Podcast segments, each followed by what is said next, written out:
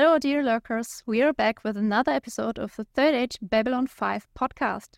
For those who do not know us, we're three Europeans um, who were too young to watch uh, the series when it aired first. And yeah, we're now here and watching it for the first, the second, and the upteenth time. We're Alex, Layla, and my name is Meike. And for today's introduction question, we thought we go a bit more back to our roots uh, of our podcast introduction. As we always say, we are Europeans. And now we're trying to tell you what this means for us. Alex, maybe you want to start. Oh, I'm going to get to start. That's that's great, especially because there's a small cute cat running around now that wants to get a word in as well.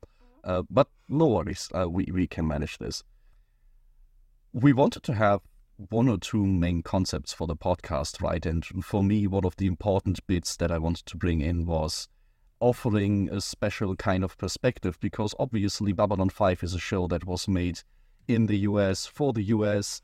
And so a lot of the discussion perspectives we get on it are through that lens. And especially because it's a show that deals with sometimes political topics, with sometimes important cultural topics this is something uh, that I thought, you know, a, a, European perspective might be a little bit different, might be something unexpected. And um, especially because there are also some expectations, I guess, in the main audience of the show about how it is seen on an international stage. I thought it would be interesting to, you know, I identify as part of this international stage and talk a little bit about it from that lens. Layla, maybe you want to add to the next one? Uh, yes, um, I think I would start a lot more personal because, um, I mean, I cannot deny that I definitely was born and raised in, in Germany, and German and English are the only languages I'm fluent in. But I have a family from my father's side that once came from Poland to Germany, and my grandparents were still very much raised in this um, connection between Germany and Poland. Like they spoke languages that are extinct today. and They still knew songs and prayers in mixings of Northern German and Polish uh, slangs and everything. And so um, they shaped my view on a lot of things. And I noticed that more and more now that I'm um, now that I'm older, for example, when I'm somewhere in Eastern Europe and in Poland, that did not surprise me because I always knew of that connection. But when I went further to Hungary and so on, I still have these small things, these small cultural things that connect me.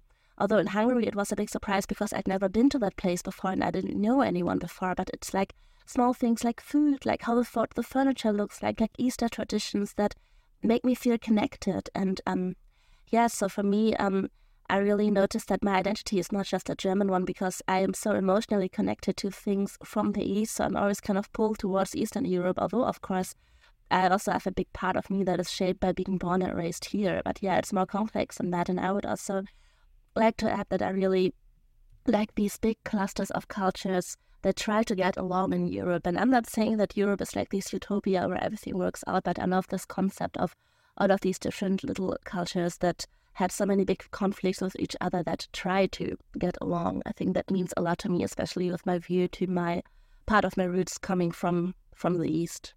Yes, that's how I would put it. Yeah, well, and then lastly, I will put my bit in. Uh, well, I have to say, I don't really have a connection with all this patriotic national stuff because I um, have the concept in my, my mind that it's lucky and that, that it's luck that decides where you are born. Um, it has nothing to do with you as a person um, a, bi- a biological side with your parents, okay, but that's it. Um, and therefore, I just consider myself grateful to be born in, in Germany because I could have ended up at worse places where women are restricted, where they are considered to be more of an object, even though could be better here in Germany it's it's okay, but there's still room for improvement, like always. Um, so yeah, it's it's not a concept that's working for me. So considering it in a bigger space, a bigger place like Europe, uh, is a bit more fitting uh, and it it's more like a little direction for those who might want to put where my thoughts come from, what kind of cultural background I was born with, um, even though it's not as yeah deeply connected um, as others might consider it where they were born. And I, I think for all of this, this shines also through this idea that when, when we speak of Europe, that's not necessarily talking about the project of the European Union or something like this, but just more broadly speaking, the sort of cultural sphere and, you know, just the, the kind of background that we bring with this. Uh, I think in the first episodes, we also like put a big emphasis on, on the backgrounds that we bring to the table, just so that people can kind of follow where these perspectives are coming from, because obviously, even among us three, these are three pretty different viewpoints that we take. Also, nobody is going to have paid attention to any of this because there is this little cat that decided this is the moment to really shine, and now she's sitting here and she's getting a little bit grumpy. Yeah, she bit me, but I, I listened carefully still. At all, this was this was a very nice way of putting it. I think this will illuminate um, our our introduction a little bit more. Yeah, well, this different kind of introduction round uh, is actually rooted in our today's episode we're talking about. It's titled Eyes. Um, well, anyone uh, in for doing the summary part? Because I think I'll botch it because I'm not really sure how to do it this it, time. In that case, I can jump in, but we will we will keep your your your transition there in there because it was very good. And these questions of patriotism and loyalty also come up in the episode we are talking about today. It's Eyes, where two officers from the Earth Alliance come to investigate and sort of scrutinize a lot of adventures that our crew has had throughout season one. I would almost expect it to be a clip show, but we don't really get to see many flashbacks to everything that's happened. There's just a lot of callbacks that I think we are going to talk about. All the while, Lennier going on a very different adventure as he embarks on the mysteries of the fuel injection system and everything else that comes into building a motorcycle, uh, which he sees as a wonderful lesson in Earth history, which it honestly probably is. It's a great act of cultural exchange that we are seeing here. Okay. After first impressions, as always, it's Meike's duty to bring us into our first impressions. So, what do you think about this episode revisiting so much of season one? uh, it, it was nice to get. I mean, we we have uh, a few name drops there. We have the the yeah accidents that happened earlier um, mentioned, but I really like that that we don't have like the, the audience isn't treated like an idiot. Oh, we have to explain everything that happened in the last episodes from episode one uh, on. Uh, there are no flashbacks. There's no bigger explanation. I mean, with with uh, with Charles Marion uh, at the beginning, it's just yeah, you know, we would like to have a bit more security considering what happened on her last visit, and that's it. There's no big explanation of what happened, and I really like this because, on one hand, those who watched it will know, or at least roughly remember. Oh yeah, there there was this person and obviously something went wrong. And it's not necessary to explain what happened. But just uh, for, for those who, I would always say, almost say dutifully watched every episode, um, it's a bit of, yeah, it's a bit of an Easter egg. It's a bit of a, of, of, yeah, well done. You rem- remembered this part and yeah, it's it's like finding an Easter egg in a game um, I would kind of put it. Um, that that was the, the biggest part that really um, really rang the bell for me. On the other hand, it was a bit this this bad guy dude. Uh, Franks was his name, I think. Oh, his uh, yeah, his his appearance, his style. It was uh oh yeah, just another Nazi bad guy. He didn't fool you as like just a jovial businessman in the beginning. It, it, no, it's it's just uh, I mean, I, I wasn't, uh, I was a bit surprised that when they uh, said, yeah, we're, we're Earth Force and we are here for investigation, um, I, I was even a bit skeptical after they said that, like, okay, are they, are they pulling something bigger there and, and try to masquerade as these Earth Force guys? But obviously not. But yeah, this oh, it, it's like I don't know. Oh, there's a bad guy. Yeah, make him German or Russian. That's that's the thing. It's, it's boring. Sorry. Can you come up with something different? Also, because most of them, especially when they are somehow associated with Psi Corps, they tend to have a British accent, and I always try to trace back of which British accent is real and when it when is it fake because it's not so easy to to tell if you're not a native speaker but sometimes you have a clue. Sometimes the melody is just so obnoxious that you're like yeah that was not real. Yeah well if if if we branch this this whole language style i mean sorry but if i see especially english series and there are different languages put in it the most the almost every time. There are really rare cases where I sit there and think, this sounded authentic. This sounded like someone really tried to imitate the language how a native would speak. Yes, but also in Babylon, have there were a few cases, maybe we have already come across them, I don't remember, but there were a few cases where I looked it up at some point. I was surprised because he actually was British. He just sounded super weird, but that's for another time, I guess. Sometimes the direction on that is also where it's like, no, you're, you're not supposed to sound like a British person. You should be an evil British person. that makes your accent stronger. Yeah. Well, okay. Um, I, I think these these are like like the biggest parts I I stumbled um, about. Other on the on the other hand, I I really liked, yeah, a few little things again. And yeah, if you don't have anything to add, um, I, I would say we we go there. I I can largely echo the, this sentiment. It's for me this episode where a lot of things start clicking. We have all of these individual elements, and I think Garibaldi at one point even, you know, rattles down why it feels like the entire world is on fire because things are bad. The uh, president has been under struggling, uh, has been struggling for a long time, and it's not that this is particularly new information.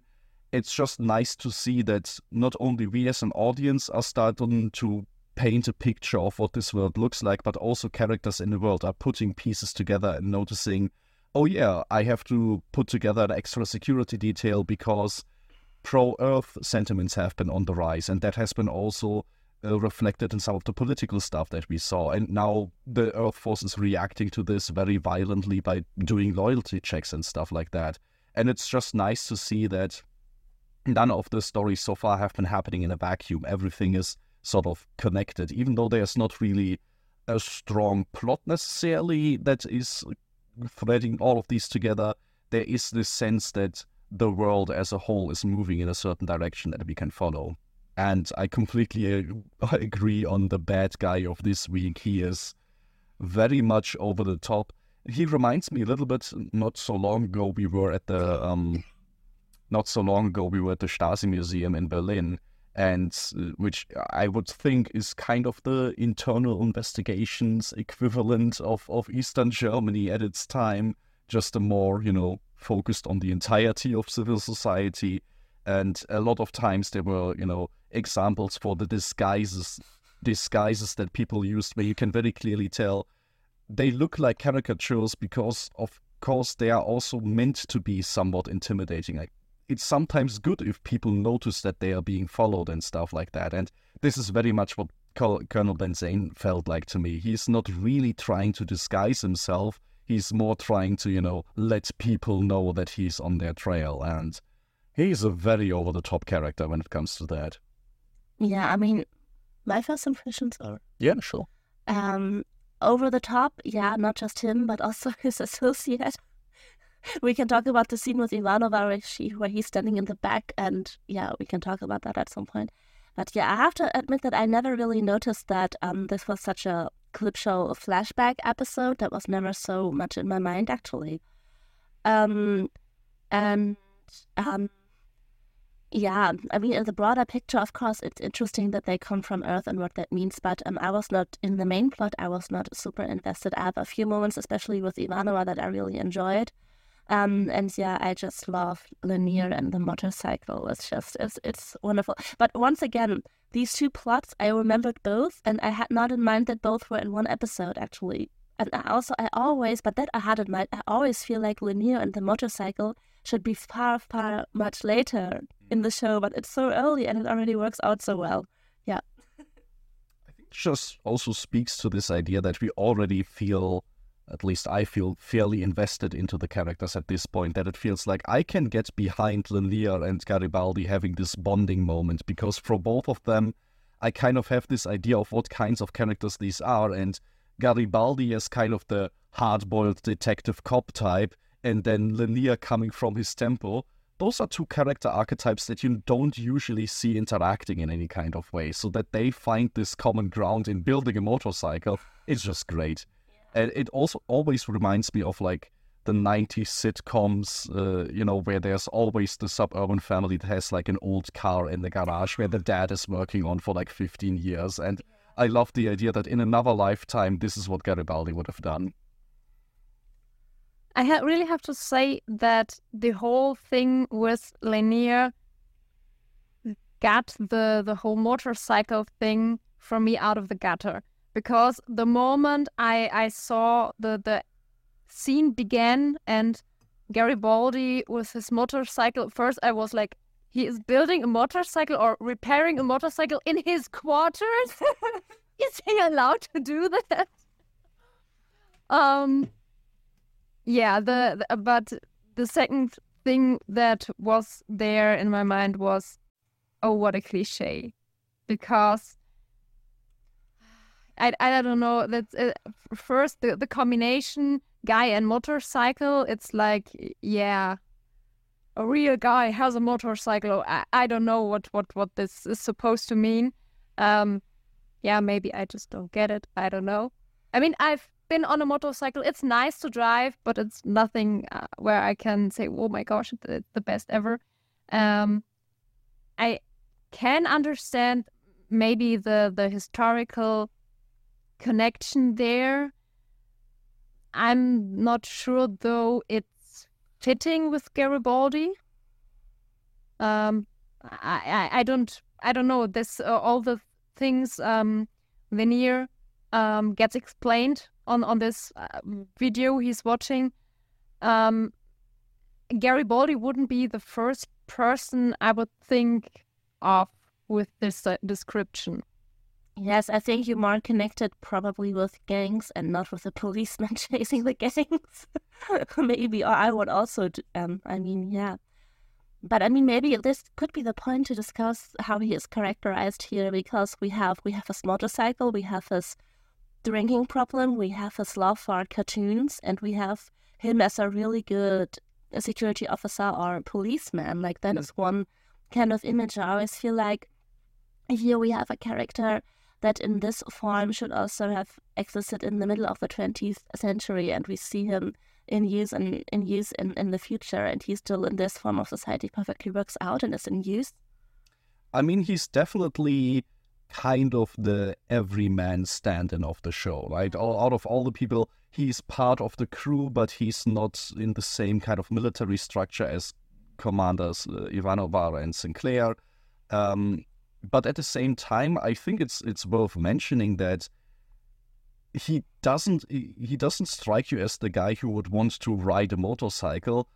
And we also learn in this episode that's not really the part that he's interested in, right? He specifically says he never really plans to finish it in that thing.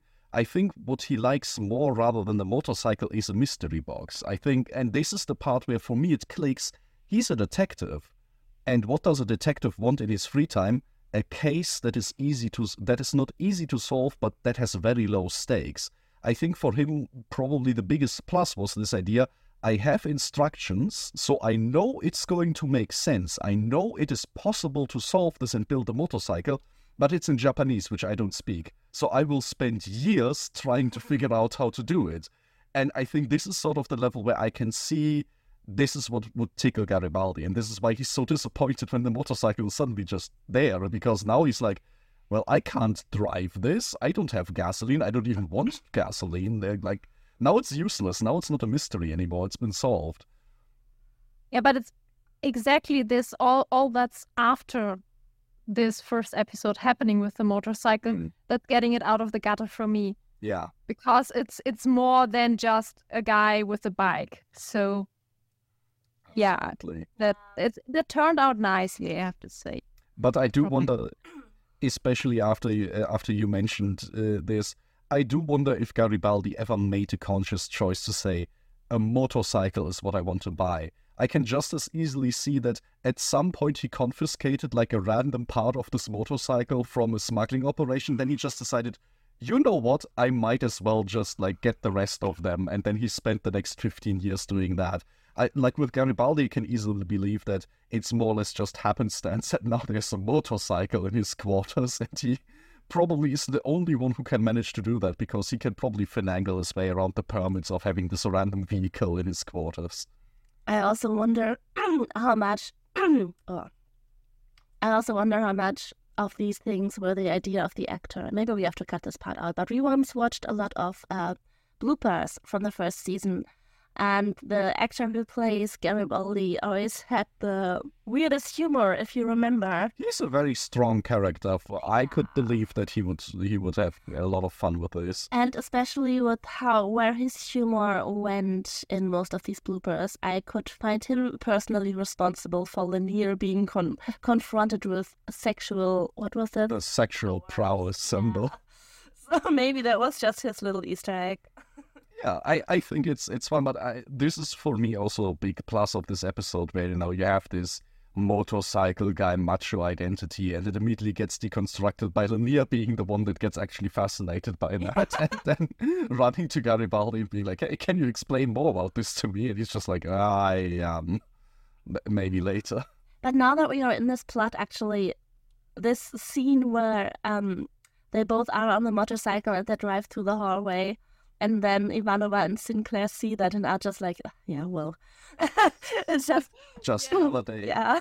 That just totally sums up Babylon 5 for me, actually, and especially that now where we in this other plot start to worry a lot about Earth and we see Earth. I mean, even in our new evil mastermind of the week, we still see Earth shaped by the by the Minbari War. Like they have this discussion on who was braver, and this war just left so much a trace and so much, so much. Um, yeah, we see that a lot, and also when we see how Babylon Five continues, just this image of of a human and a Minbari on this old human technology driving through the hallway and having fun. That is just, I don't know what the place Babylon 5 was built for, I guess. So that just, I don't know, super, super nice, just sums up the purpose of the station or the goal, I, I think. And it's so nice that we see that fulfilled in a scene here before the whole drama actually starts. So, And I think Yeah, especially this this the moment you, you hear this this the bike sounds um and then you finally see it you don't really see the the people on the bike but i can imagine how the two are sitting on this and like, holding like on. mad and it's especially near i mean all the things how he acted and everything especially him i could totally see with a really big smile yes. side-like eyes, and oh my gosh, this is so awesome. yeah. I really could could see this. and also that the show just really manages to convey that in a in an authentical in an authentic way because here we don't have just two people that are from different cultures we have two people that are actually from different species. Like they really on a basic level work very differently how their brain works their brain, brain chemistry and everything. And still this has become an experience they can just share emotionally. I just love that. And it's interesting. I mean, it's also like on the technical level, of course, this combining of this human, like historical symbol for, and I mean, it's it's not just sexual prowess; it's also rebellion, independence of thought, and stuff like that. Which you know, th- this is the part where I find it also easier to get be behind the idea of it. You know, it's associated with the open road and being out on your own on a big road trip and stuff like that. Sure. this combined with the Minbari power source, because you know the gasoline it ran on was bad for everyone, as they say in this episode. So it's on this technical level united, but then it's also this idea both of them enjoy this ride in the end, even though they at no point, you know, sit down and really exchange these ideas and get to the same level. They still have completely different relationships to this bike and what it means to them, which doesn't prohibit them from going away. So it's also this idea they find this common ground without sort of homogenizing what it means and like muddling cultures together and stuff like that. It's much more this. No, no, both of them have values that just align on this one thing and they can have fun with that. And it's this big cathartic moment at the end, which yeah, I think we really needed. yes.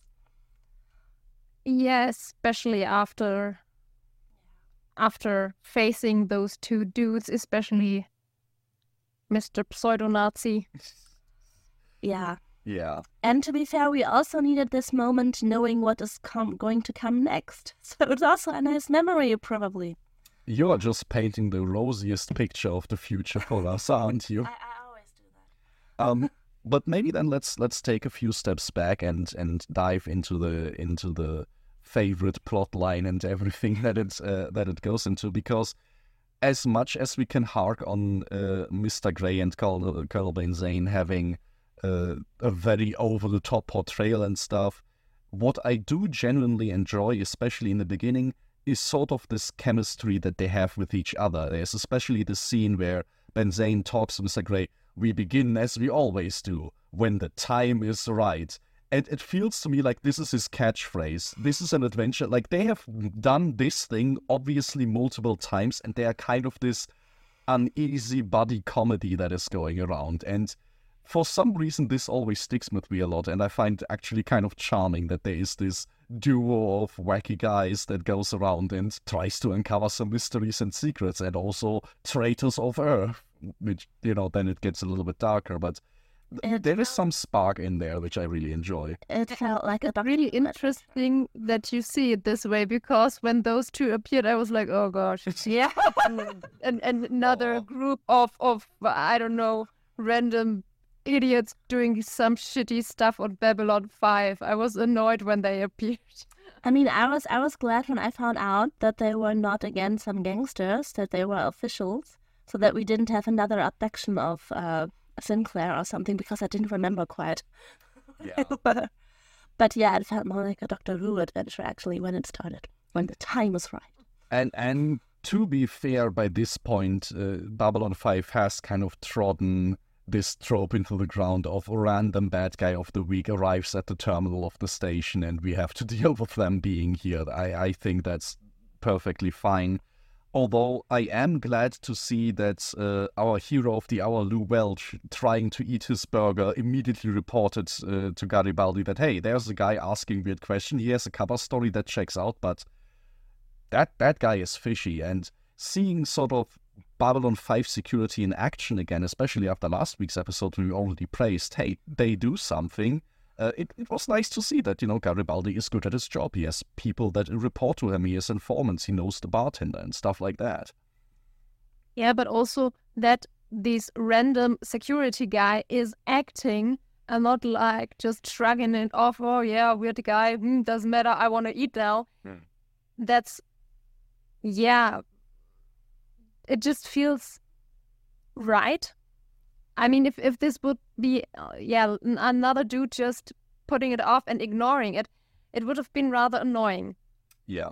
because it, it would have been oh just because someone didn't do his job again something is happening so it was yeah nice nice to see that the the mechanics of um the the different people are working on babylon 5 Yeah, and I also uh, I like that it kind of gives us this balance of on the one side it's working, on the other side people don't act like they know they are part of this episode. Like the entire cover story that uh, these guys from Earth m- made up with that they might be people looking for a military contract and stuff.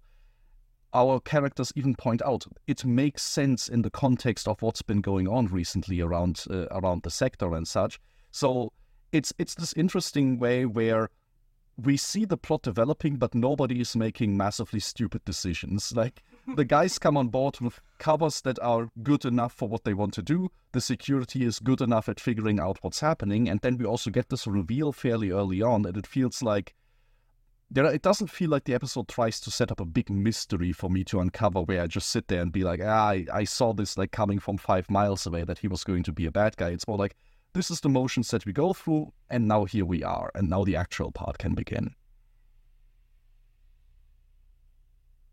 Yeah, but also, but also the to get get back to the bad cover story. Mhm. Not in this case, but where usually you have one. I think that's also boring to watch because you know it's it has to be fake. It's so horrible, um, and the worst thing is if you have like the people around, like the security or p- any person responsible in, in a responsible position connected to these people doesn't see this that that this this story is obviously a bad cover Yeah. like oh my gosh i no one could have seen this one coming oh yeah i don't know that's something i would i don't know as a as a grown up you would realize in a in a children's story but not something like that. So i'm really grateful that's not what's happening here. It it fall, falls for me kind of in a similar category where you know when a show tries to explain to me how somebody is a tactical genius and never really manages to get around showing that and then it just becomes kind of like uh maybe everybody shouldn't be so admiring of that but luckily we don't don't get to see so much of this here what we do get to see is a lot of interesting dynamics about Psi Corps, which we haven't visited uh, in a little while. And even though uh, Talia isn't a big part of this episode. She isn't a part of it at all, uh, except in mentionings. Uh, but we do get Mr. Grey as part of this duo. Sorry, we haven't seen Talia in a long while. Yeah, Yes. she's not been around. that's for a bit. that's that's something I uh, or also stumbled um, about when watching the series, and then when Psi Corps came to mentioning, um, and then even her name, and it was like, wait a minute, when was when did we see her the last time? Did she get this fancy new ability? Oh my gosh, it's it's been so long we've we've seen her. What the, he- the hell is she doing all the time? And I mean, what is with her new ability? Is she still there in physical form? you can ask. that. Yeah. As she accidentally like elevated and descended somewhere else and we didn't notice. So yeah, I, it's a shame we didn't get to see her. It's great that the writers at least remembered that she's around and it could have actually been a good point of tension, you know, getting them to evaluate her and having this moment of, well, are they going to find out that she's uh, more telekinetic or not? Um, but I mean, what we got was a lot more drama around Ivanova, which personally, I'm not sorry that that is what we got instead, because I think there were some really interesting moments in here. She got an entire dream sequence, which I didn't remember at all, but it's it is a pretty striking. This is the one where I I always remember this portrayal of the masked figures as Psi Corps, but I never put it into this particular context. I like that scene a lot, actually. Um, because what I, I mean, actually, I can, I can, I can connect this to the problem I had with the episode last week.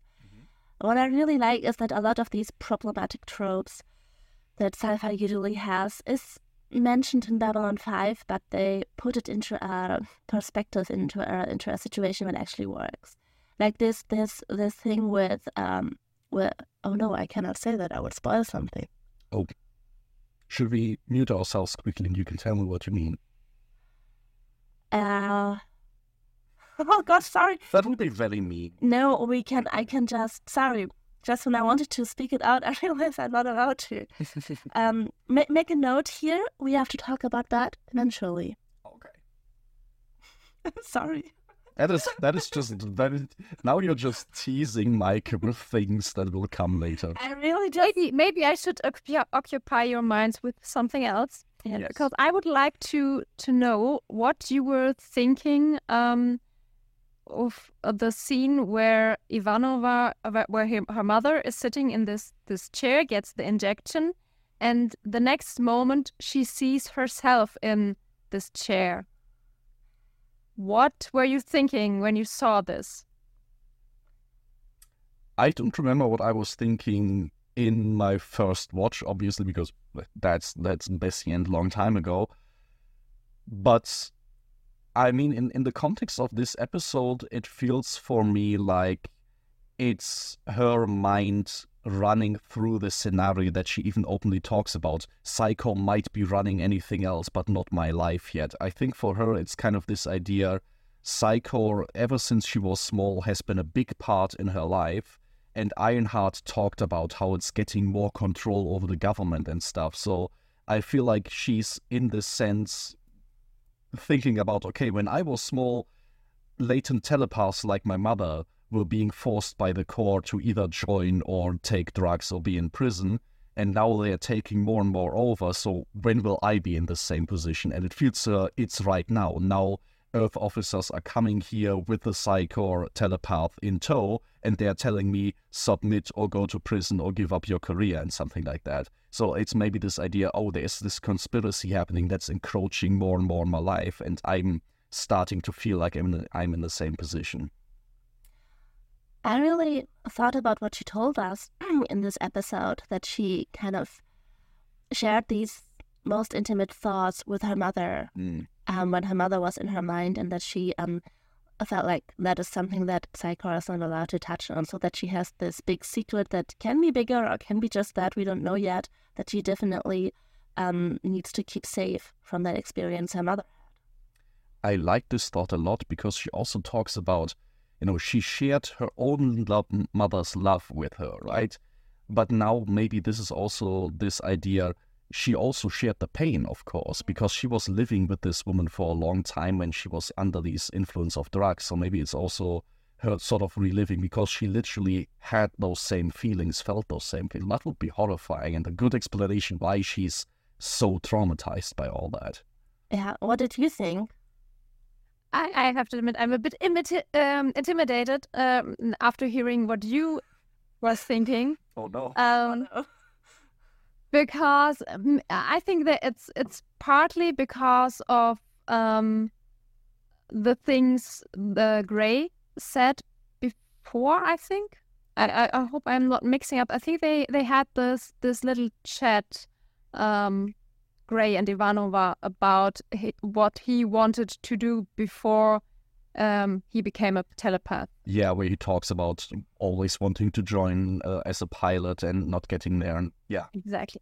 And then that this this uh, thing uh, that that they there his his powers came out and he had to join Psi Corps. Mm-hmm. Um, and when she had this um, this dream and where she suddenly was in the position sitting where, uh, where her mother was um, my let's say my creative mind was th- was thinking oh my gosh how maybe she is scared that they somehow find out that she is a psycho um, a, a telepath herself I mean, especially after hearing that story, you know, there's this idea like, what if she suddenly has these powers manifest as well? Yes, or also, I mean, we are not so. I mean, especially if you've just watched these or a few episodes, we're not so safe in the world building. Is that even a thing? Can a telepath so easily just give you their own feelings, or is that something you can only receive when you have a small ability? We don't know that yet, I mm. think. I think it was never fully explained, so that's definitely something to look out for. But that's a cool theory, definitely. There is but also. That's where, where where my mind started, and then already plotting something like, oh my gosh, if she, if she suddenly has this ability and now she has to to hide it because she knows through her mother what hap- what would happen to her and. I mean, remember that in this episode. Um, she notices when Mr. Gray scans her, right? Like in the restaurant, she takes note of that, and he is visibly taken aback by that. He's like, wow, you noticed that. So there's definitely the sense like she has some level of intuition there. She has, at the very least, experience of living with a telepath. So it's not too much of a jump to get to this conclusion. Like, uh, at least in her own mind, also you know, what if there's something more to it? Maybe something that even she herself doesn't realize or doesn't realize yet. That would be terrifying, especially if she's now living in a time where she's more and more confronted with situations where this might come up. If really legislation is moving in this direction, that suddenly people can scan her, which previously was never an issue. Yeah, and it, it, it especially with with her, no, I don't want this, I don't want this, and I mean, personally, I can totally understand this. I wouldn't want anyone going through my mind, mm-hmm. no matter how um how um superficial it would be. But yeah, it, it kind of fit in with with this idea of of mine, and yeah. it's a really cool connection to draw. Yeah. But like you say, even without any telepathy involved or hidden abilities or such, there's obviously also just this very mundane argument here that there is a right to privacy and uh, somebody, especially in her role, who has sworn an oath of loyalty, would be horribly insulted if then somebody comes up and has to like double check that. Like this is this is not how things are supposed to work, and you know this is one of the many cases where our European perspective maybe is also a little bit different because here in Europe uh, a few years back there has been massive discussions about governments spying on their people, data security, like here in Germany especially, like up until a few months ago you couldn't really use Google Street View in Germany because we had very strict laws that permitted people from just taking photos on the street and stuff like this. Or companies like Google taking photos of streets and, and publishing them on the on the internet and stuff. So this is definitely something that this show talked about 30 years ago before this was such a big public discourse as it is definitely today. But what I also thought about is this thing that Ivanova definitely is to a certain degree traumatized by what happened. Hmm and um, um, I mean, if, if if if we leave out all of our theories on why she might she may not want to be scanned, she also definitely does not want to go through that experience again. And I think we more and more nowadays live in a world where we actually take that seriously. I mean, there are any kind of procedures or even medical procedures that not everyone can just easily go through with. Mm. Um, and that is also um, um, just just interesting to see that in action because she always seems tough. She always seems like super determined, but there definitely is like some kind of, of block that is just there and it's just a part of her, which is also I think for herself for herself always an interesting conflict. See that um her, the career she has so far, the the attitude she has, and then there's this thing that is just, you know, she she would throw away that career just to not go through with it. She even calls it a Russian ending, I suppose. I love that totally, but she says, "Oh, the Russian ending. I should have expected that. I felt that." so yeah. And I mean, just as a piece of character writing, I think it's a very good episode for her because this is definitely one of the most vulnerable moments that we see here, especially when she just wakes up from the nightmare and we see that like in the makeup and everything, like this is her lowest point. At the same time, she remains in control all the way through, like up to the point she will end her service with Earth Alliance on her own terms if it is necessary to uh, to protect her her rights and her her like just herself from the trauma that she's going to live through again. And no, I, I think it's it's it manages to show her at this most vulnerable point and at the same time completely maintain this idea she is this very strong character that we saw and that we continue to see. Unless you, might have something particular on that point. I would have gone over to um, Gray, since yes. we already mentioned him a few times. Um, because he is the telepath. Okay because I have to say I really like this character. I mean, eh, I have to scratch out the the beginning part where I just thought, oh gosh, stupid people again. Uh, but the way he behaves is completely different than we have seen with any Psi Corps character or maybe even telepath so far. He is rather open direct with with his approach. Uh, what I really like because I don't think, yeah, well, just get to the elephant in the room and maybe everyone can start feeling a bit more comfortable. Um, and I, the only thing was when when he talked about what what was um, his dream before um, the Psi Corps stuff. I wasn't really sure at that moment if that was real. Hmm. On one hand, he was rather emotional, which is also something we didn't really saw an emotional telepath. Felt a bit like an oxymoron. And I was, yeah, like like he was trying because this this ominous stuff that was said in the beginning. I wasn't sure if that was just a story he was telling to get something out of Ivanova.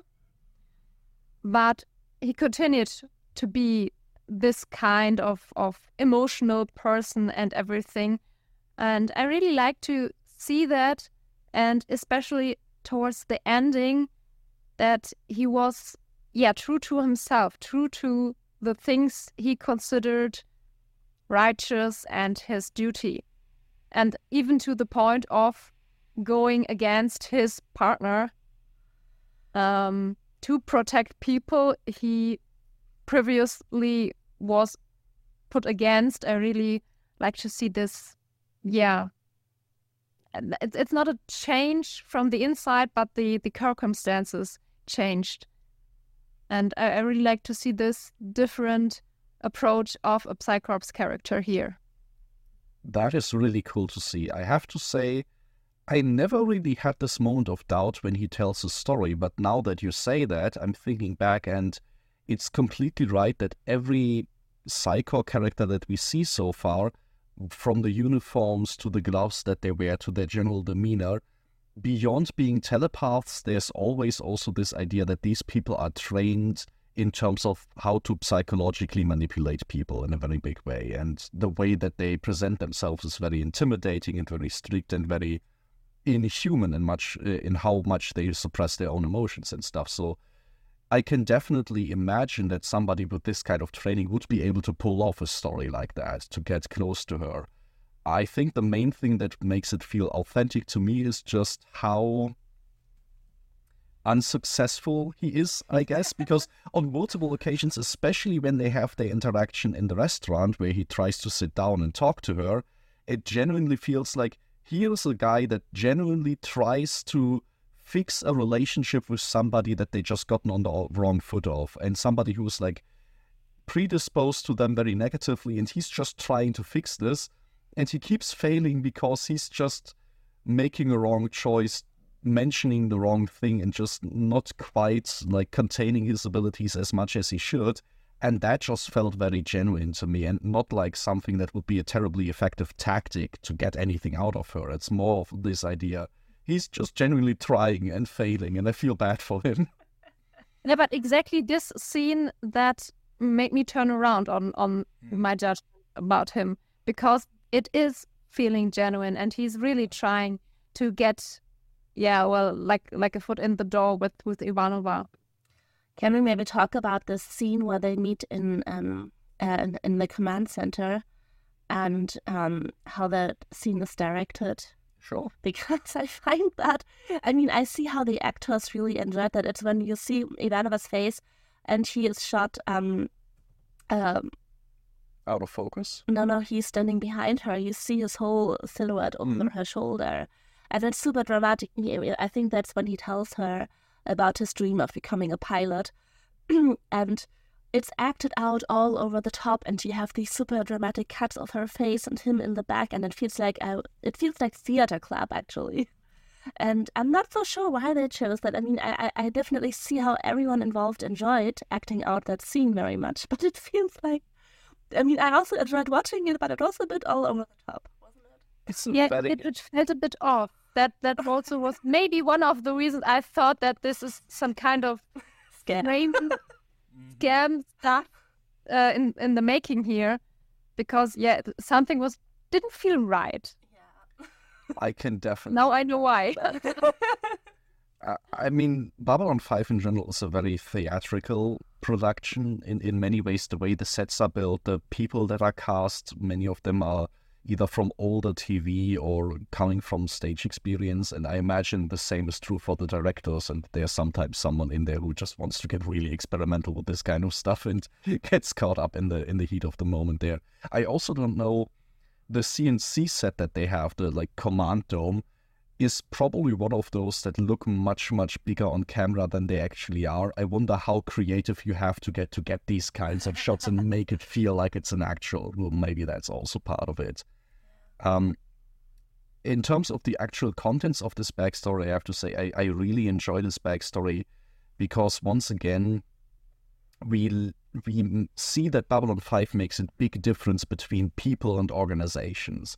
And that is always like highlighted a lot. Like we are in general skeptical of Earth Force in general, but then there's our characters who serve Earth Force who are obviously, you know, the people that we see as the crew that we want to identify with. And this is the first time we really get to see the same with uh, Corps, where, you know, Mr. Gray himself says, you know, you probably don't really know anybody who is in, in this organization. And for him, it's easy to tell that the reason he is so loyal to Corps as an organization is also because he wasn't brainwashed as a small child like Talia maybe was or something like that. No, he just always wanted to be part of something bigger. He wanted to join up with the military and couldn't, and now he has a substitute for that, which is a great way to secure somebody's loyalty.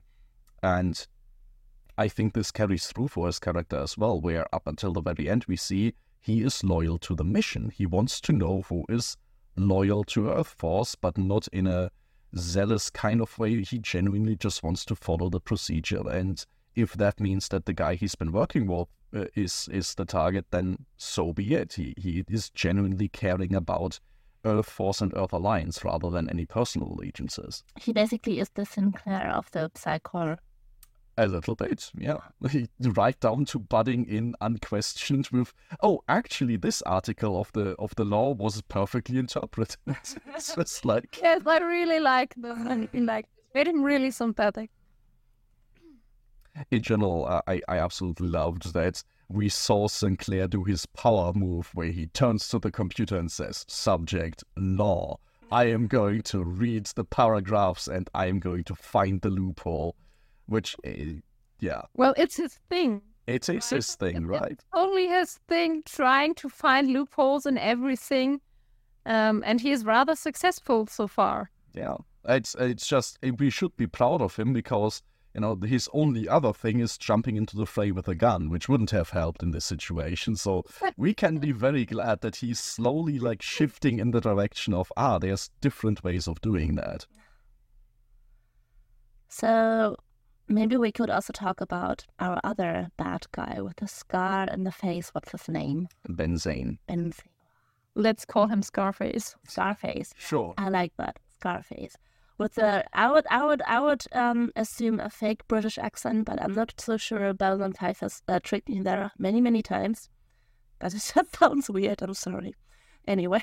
yeah, it, it's it's his voice also that really sounds strange to me. Yeah. It's this, I don't know really kind of deep and but it's, it's something just seems to be missing there.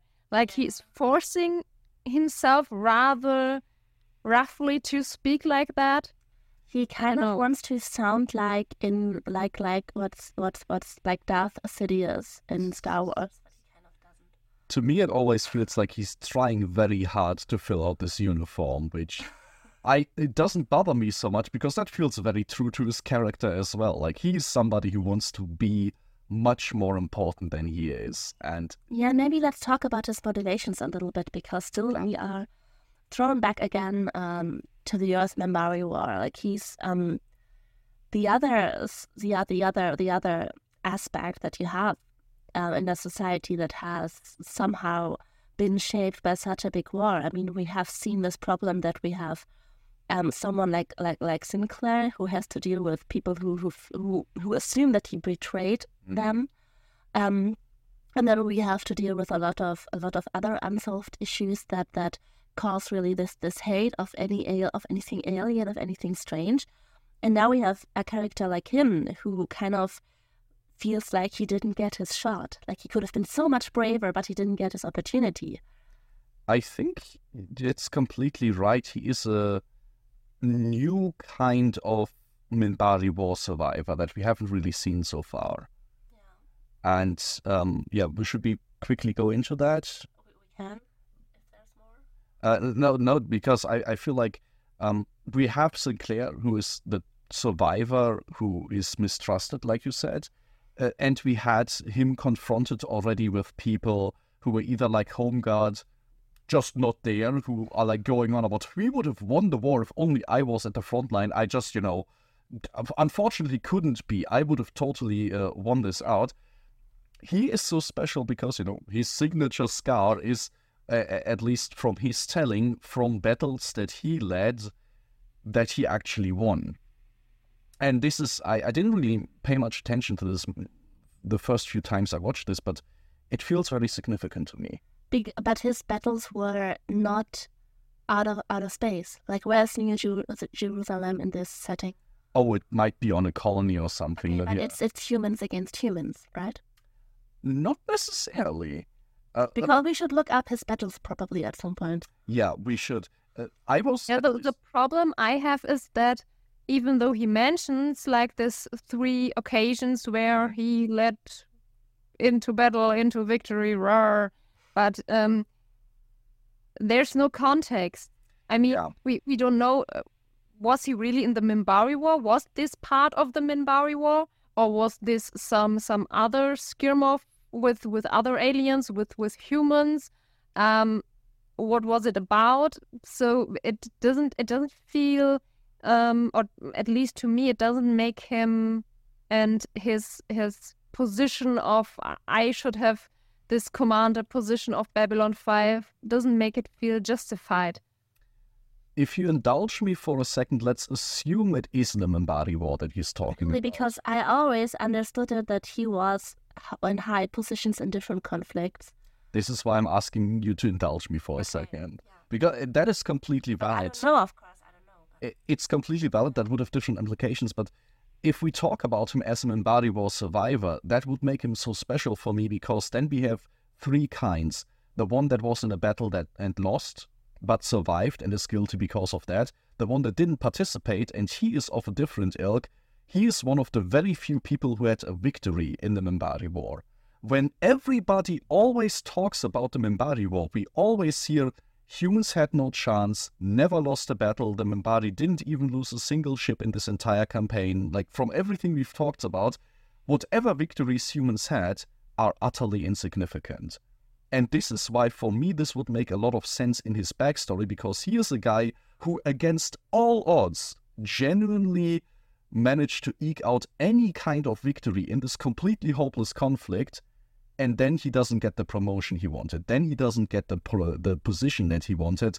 Of course, he's going to go absolutely insane with that. Can I ask you something? Maybe then it rings a bell or it doesn't ring a bell, and I try to make it without spoilers. does that that he actually had had a victory in the Minbari War? Does that make sense when we think of who is coming next?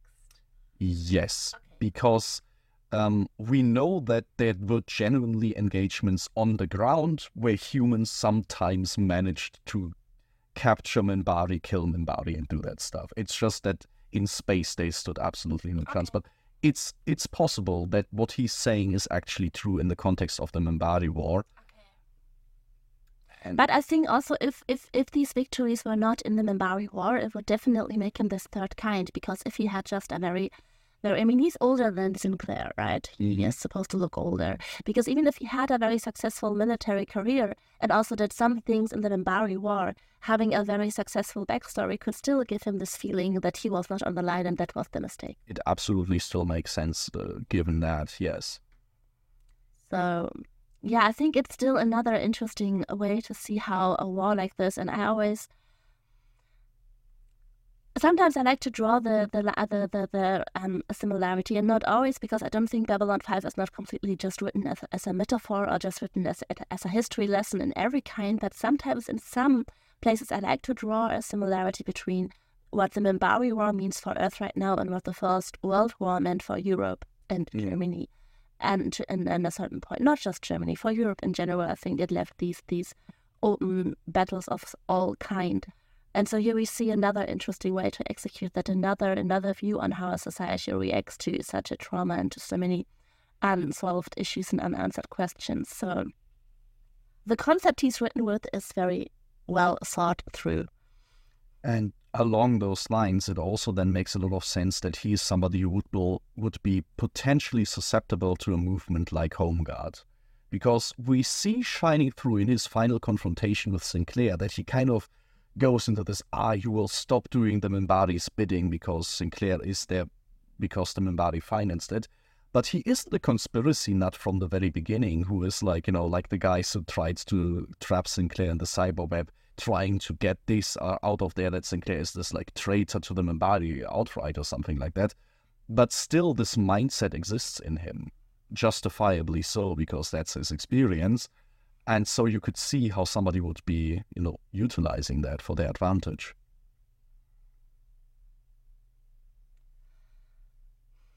I feel like we talked a lot and kind of cut Meike off for a minute there. So if you have anything to him, or maybe just nothing, maybe just make fun of his scar. No, the that's the the problem is I just can't take him serious. Yeah, I, I can definitely see that. There's just yeah, there's it's it's the way he's acting. It's it's arrogant. It's I am better than you, and there is, even though he mentions this three victories, since there is no context or uh, also of him as a person, there are just negative traits he's portraying.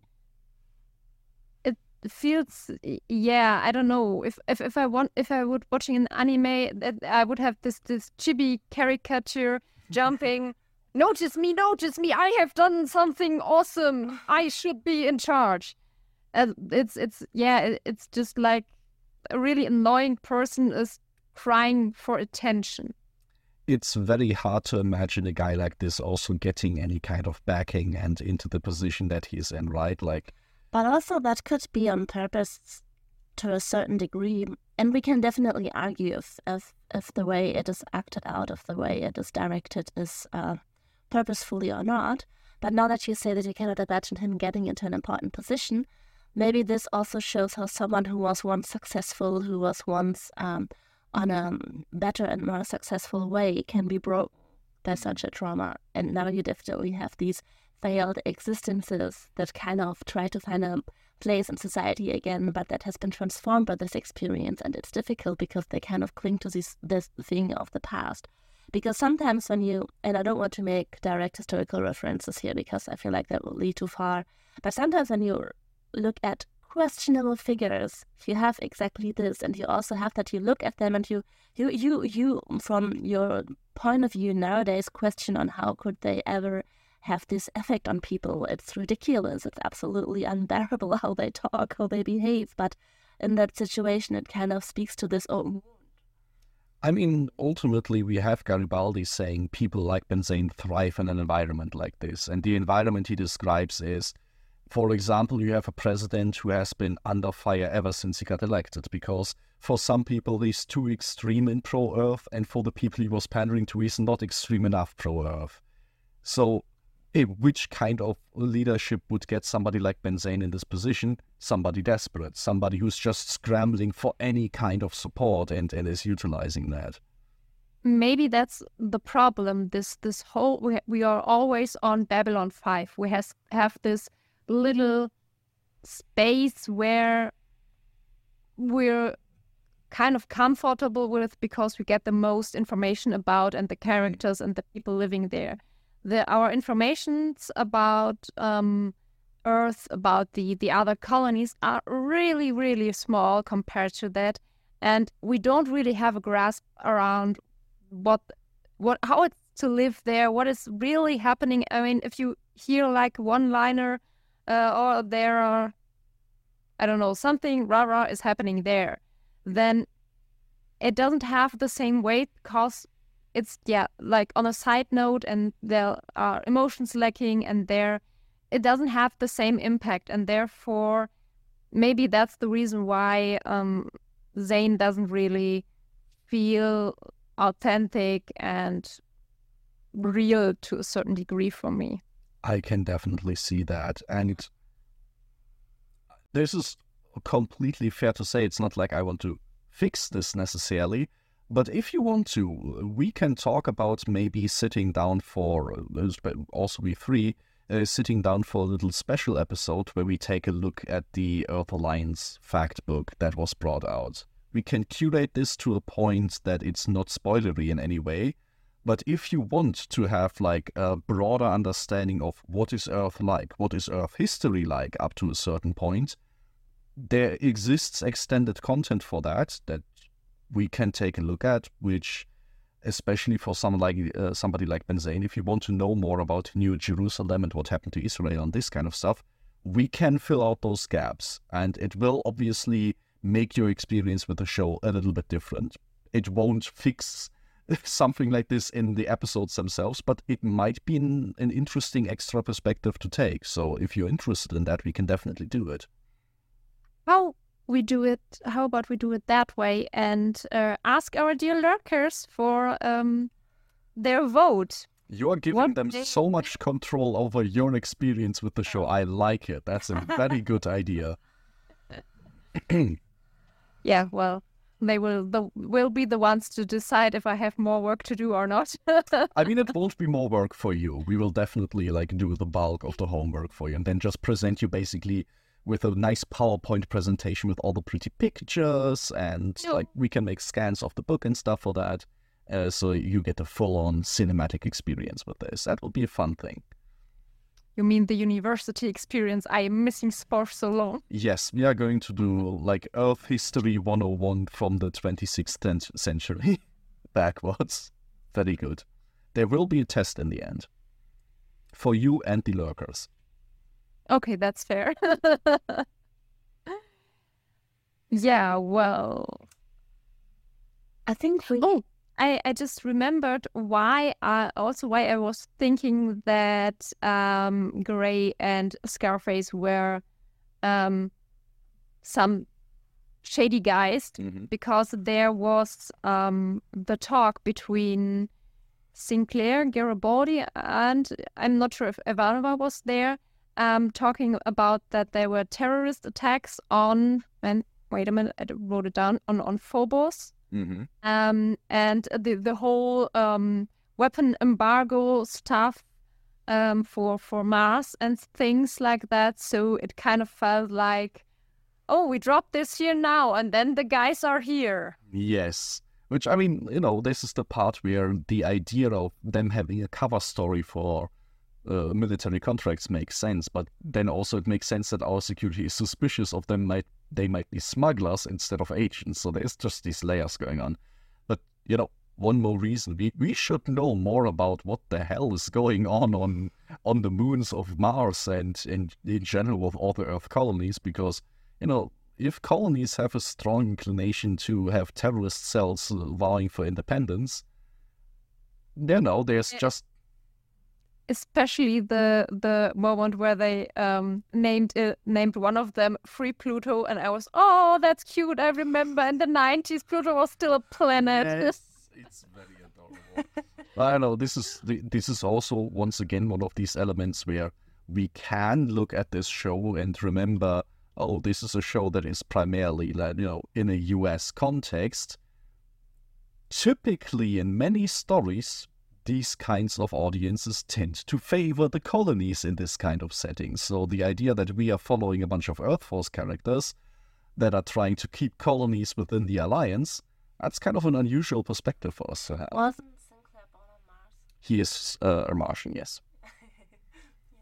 And he's not green, I'm surprised. He is not green. He's also not overly tall. If, if we were watching The Expanse, things would look uh, a lot differently. But in this era, uh, they they have the technology to to make this work. Well, I usually have to be um, the one being sad and realize that there are so many actors being smaller than me. It would be very hard to cast you. Um, we talked about Ben Zayn, we talked about Mr. Gray, we talked about the trauma that they inflict on Susan Ivanova.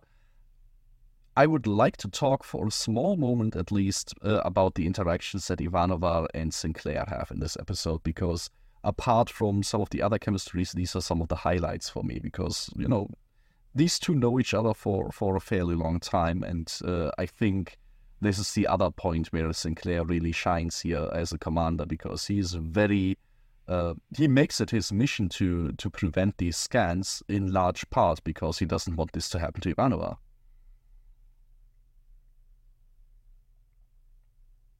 Yeah, I that's very good. Say, I have to say, um, I equally saw the interaction between Ivanova and Sinclair and Ivanova and Garibaldi, Mm. um, because both of them are supporting, like, come on, not alone. We can get there through together, um, and it's really this this friendship feeling coming through on on both sides um, which I really like to see, especially um, since there are a lot of interactions. I don't know if it's a more modern thing, but there are a lot of times when I see series and you have this kind of interaction, and it feels like there's something sexual in there. Mm. Like, I, I the, like the the scenes where oh no, actually they are best friends, but it, the the scene is framed in a way that yeah th- that's where fan fictions are born i think and th- it's totally not like this it's like really on a on a friendship base on a on a best buddy base they're talking to each other And I think this is really helped also by the fact that it's not that long ago that Sinclair was with Ivanova when she was grieving.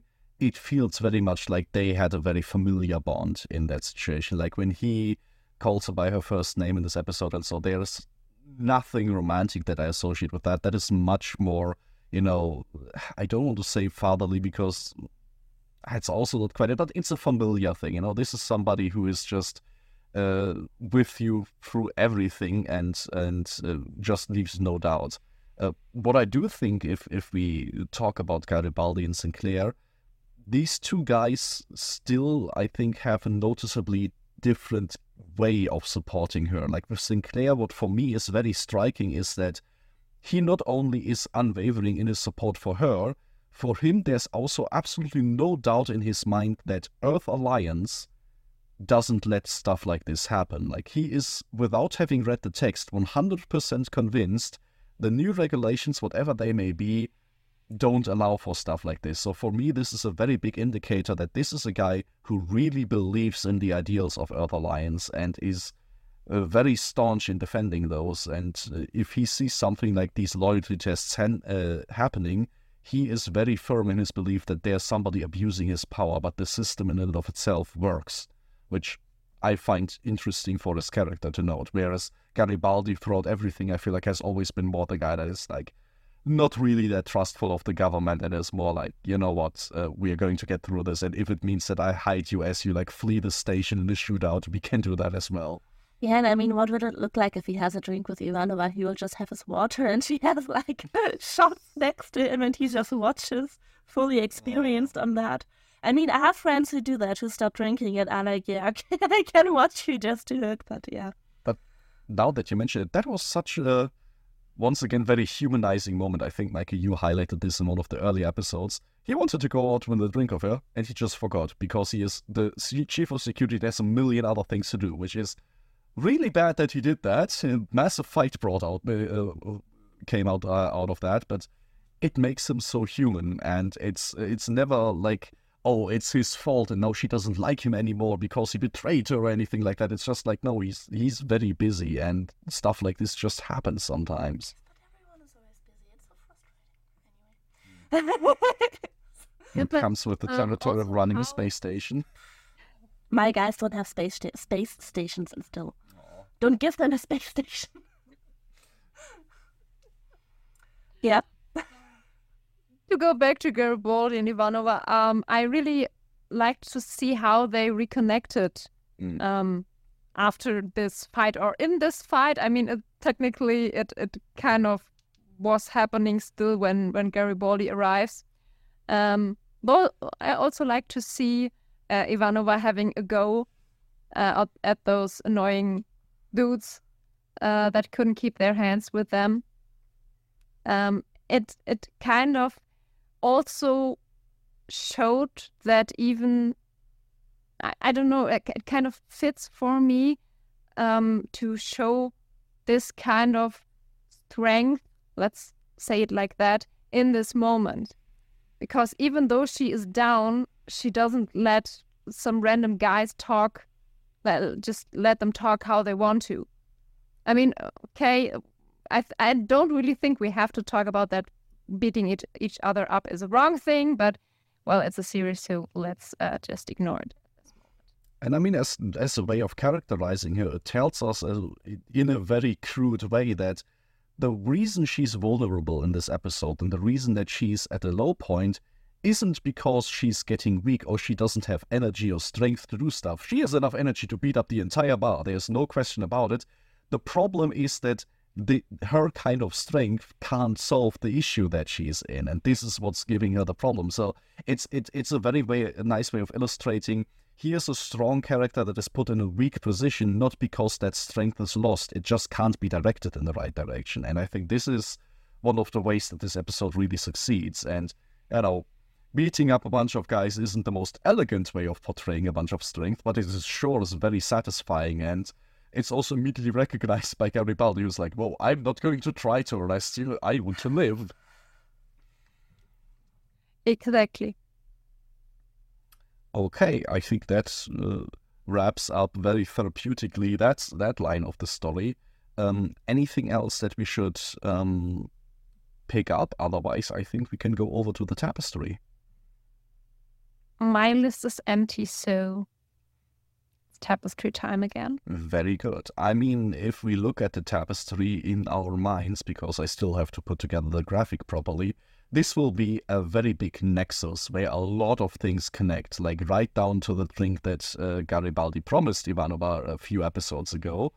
Everything kind of comes together here, and not necessarily to get massively resolved, but to sort of reconnect, bring everything to the same level so that we now can go forward into the last batch of episodes for the season, kind of with a broad idea of where everything has been going and what are kind of the important notes that we should take care of. So I think when it comes to this, um, a lot of things is tied up. The bigger question is, what do we think can lead on from here?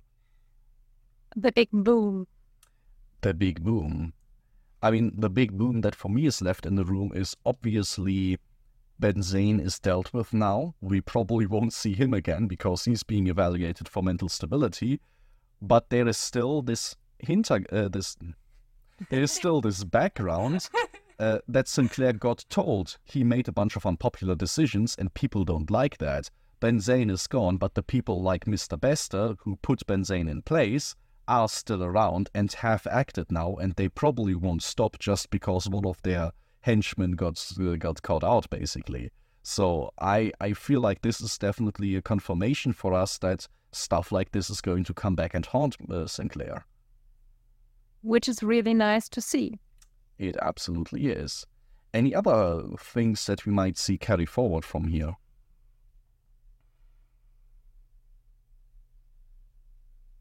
I think the, the other big candidate is, of course, Minbari human relations, right? We see that on a personal level that these are mending. The war is still unresolved.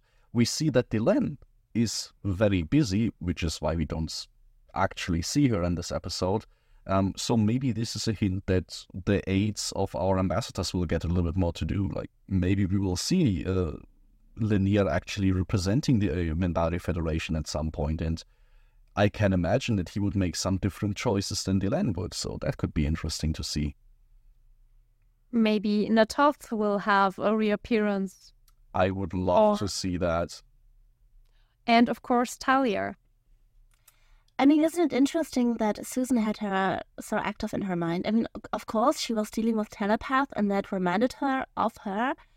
But still, I mean, they had a few interactions. She tries to avoid her, and it was so present in that scan. Like, it was a surface thought. He wasn't going deep, he was just accidentally catching something honestly, I would take this as a hint that they aren't just dealing for a few times that we see in the show. Because with what Talia does on the station, dealing with like negotiations and such, I imagine every time somebody needs the commercial telepath for a diplomatic interaction or such, somebody on command staff has to approve that, and it's probably Ivanova more often than Sinclair. She has to deal with all this organizational stuff. So maybe this is a hint that, you know, all of these characters, also when we don't see them on screen, they do stuff, they interact with each other, and there's definitely something going on there. And not to mention, Talia is the ever-present telepath on the station. Yeah. So it's it's like a bit of a Damocles sword over her head. Not only the telepath, also the representative of Psi Corps, right? I mean, it's notable nobody batted an eye at the idea that a company representative might come to the station with a telepath that was hired by the company and not wearing the full on Psi Corps uniform. So I think we can expect there are many more telepaths around in general, but she is the one that is officially there from Psi Corps, so that's got a sting for, for Ivanova especially. Yeah, but still, I felt like that thought was very strong. De- definitely. It definitely had more to it than just an association. Certainly, and we, we will see why soon. I mean, hopefully we'll see Ivanova's, uh, not Ivanova, Talia uh, soon because, uh, yeah, she's been missing for a little while now. Uh, even Kosh had more screen time up to this point, I think, which is unusual because he's not even leaving his suit ever. So, yeah.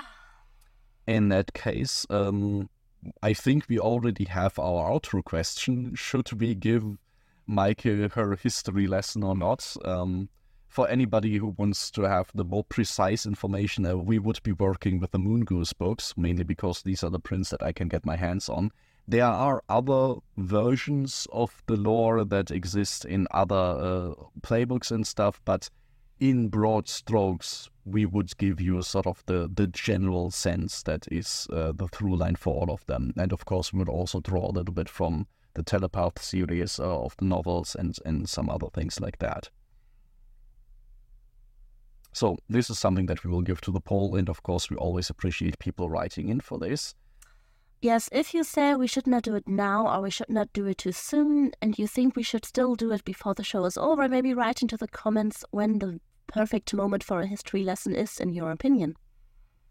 Definitely, and you know, if you are even more eager to see stuff like this, there is not only Earth history, there's Minbari history, Narn history, Centauri history, and as we go through the show and learn more about these species, maybe this is something that we will uh, continue doing or do a little bit more of, or maybe uh, Layla and I will do on our own if people decide that Meike cannot be confronted with this kind of stuff. So um, definitely we will get into this, and of course, also as a disclaimer, naturally we will take care that none of this is going to be spoilery. Like, obviously, we don't want to ruin your experience with the actual story of the show, but you know, we we can curate accordingly.